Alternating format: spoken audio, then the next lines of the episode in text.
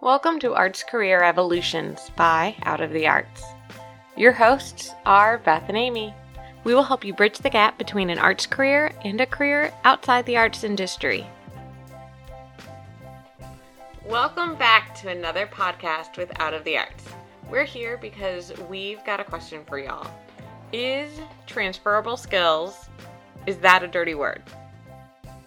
We think transferable skills are something as badass. The technical definition is that these are skills used in one job or career that can also be used in another. Thanks, dictionary.com. As always, a lot of this information is available on our website or social media. Check us out on Facebook or Instagram for this in text form if you're driving along. If you're working on your resume and need help, we are offering resume writing services to help you write your skills in a way that everyone can appreciate them. Go to our website and find details under the services section. So, is transferable skills a dirty word? There are so many schools of thought on this, but what I think it comes down to is that every skill, every experience, every strength is a double edged sword. Detail oriented can mean you have trouble seeing the forest for the trees sometimes. Big picture thinker can mean that maybe you're not as strong a facilitator or planner.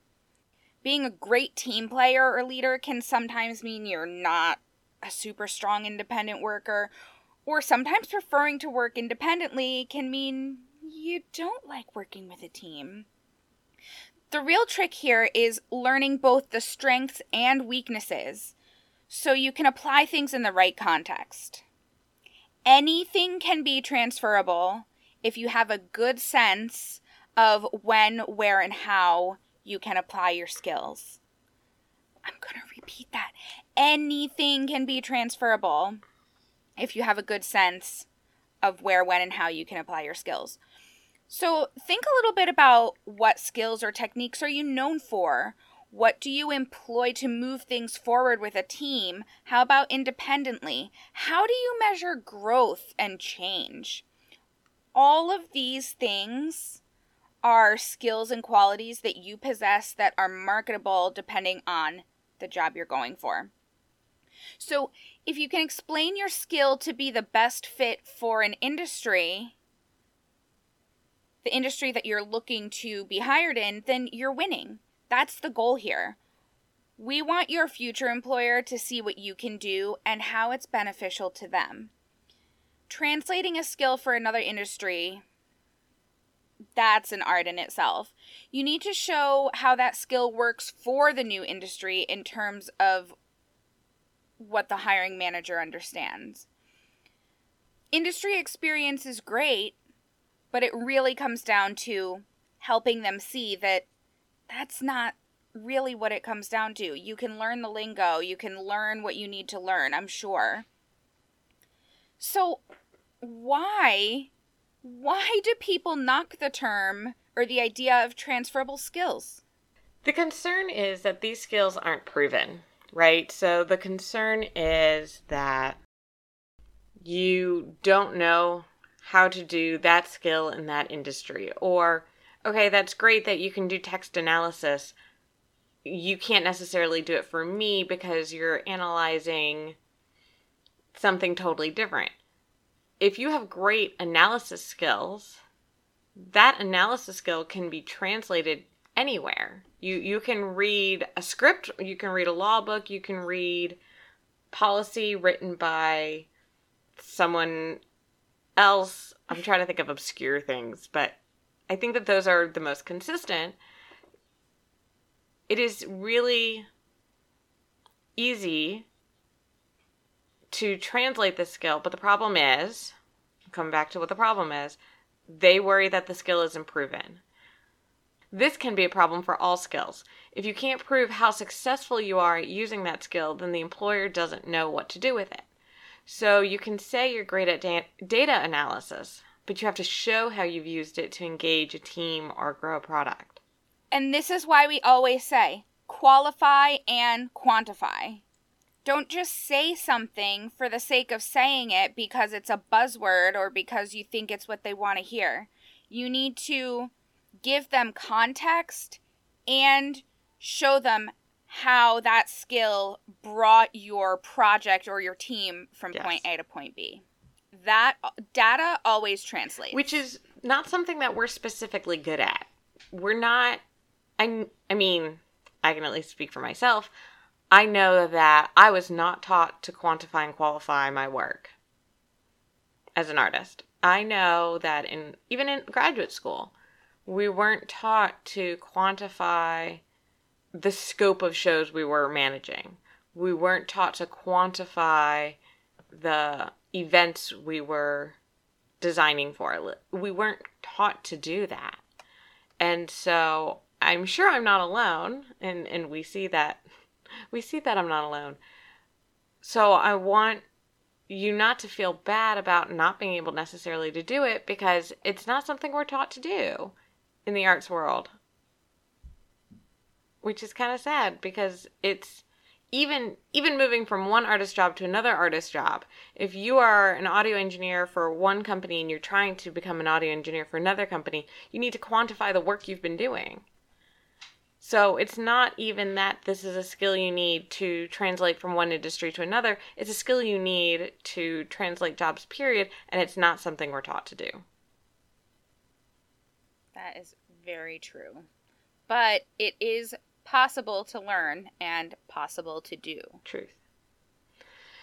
So let's talk about some of the examples of skills that might be used in multiple industries. I'm going to start off with one that you might shake your head at, but let's talk about it coding.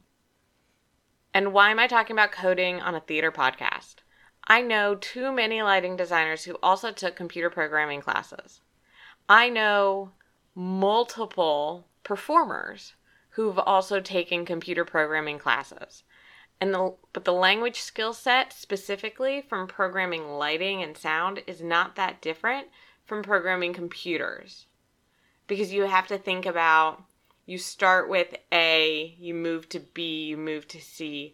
And so this concept is is not very different at least from designers to coding programming when you know coding and technology, you can work for a finance company or you can work in cybersecurity or you can work in retail, working on designing the website or designing how things in the back end accept payments or whatever. Like you can you can use coding for many different industries.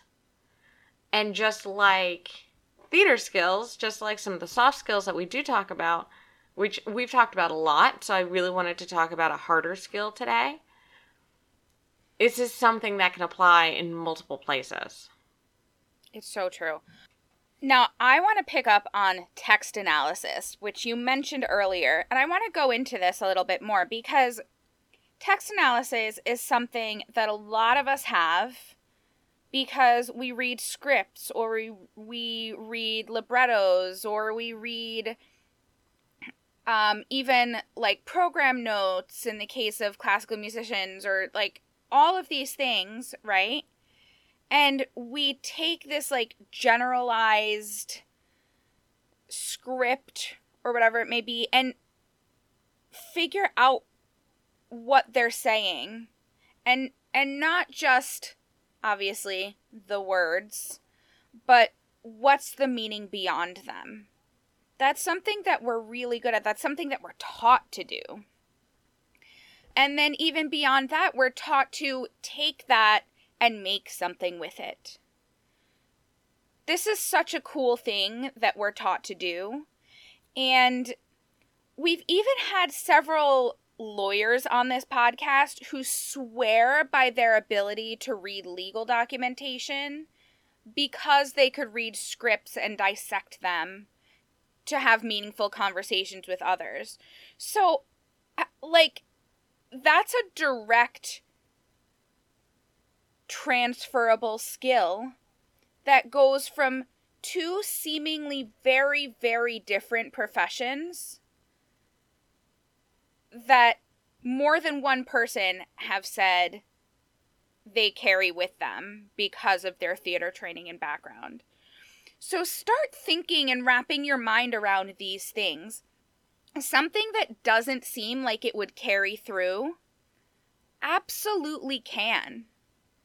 What are some of the skills that you have that are transferable that maybe you didn't originally think were, but possibly could be? Think about all of the things you do to do your job and try and put them in a different context. Or try and speak to someone. If you're interested in a particular job or industry speak to someone in that job or industry.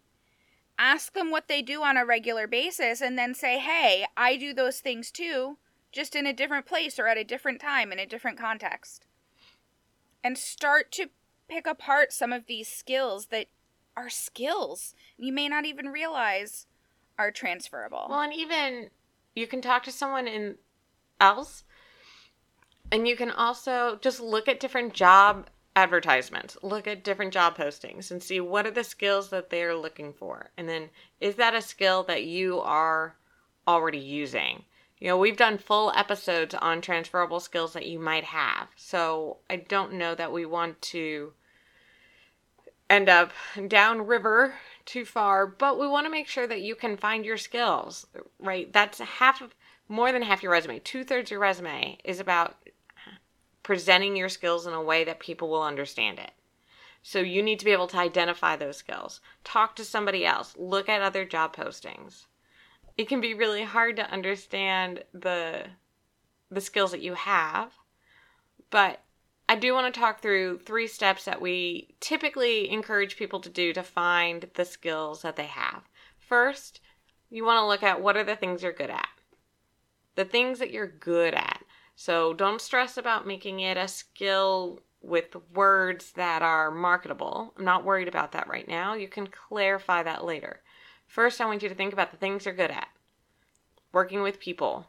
It's called collaboration. But if you write down working with people, that's cool. We can work with that. And that's a big one. That's something that companies are looking to see. They're looking to see people who can work in a team and come up with a bigger, brighter idea than would come from someone working in a silo, working on an island. I always call it working on an island. I don't know why. Um, I wish I knew where I got that from. So maybe one of your skills that you think you're good at is reading scripts and picking out the important parts. Text analysis.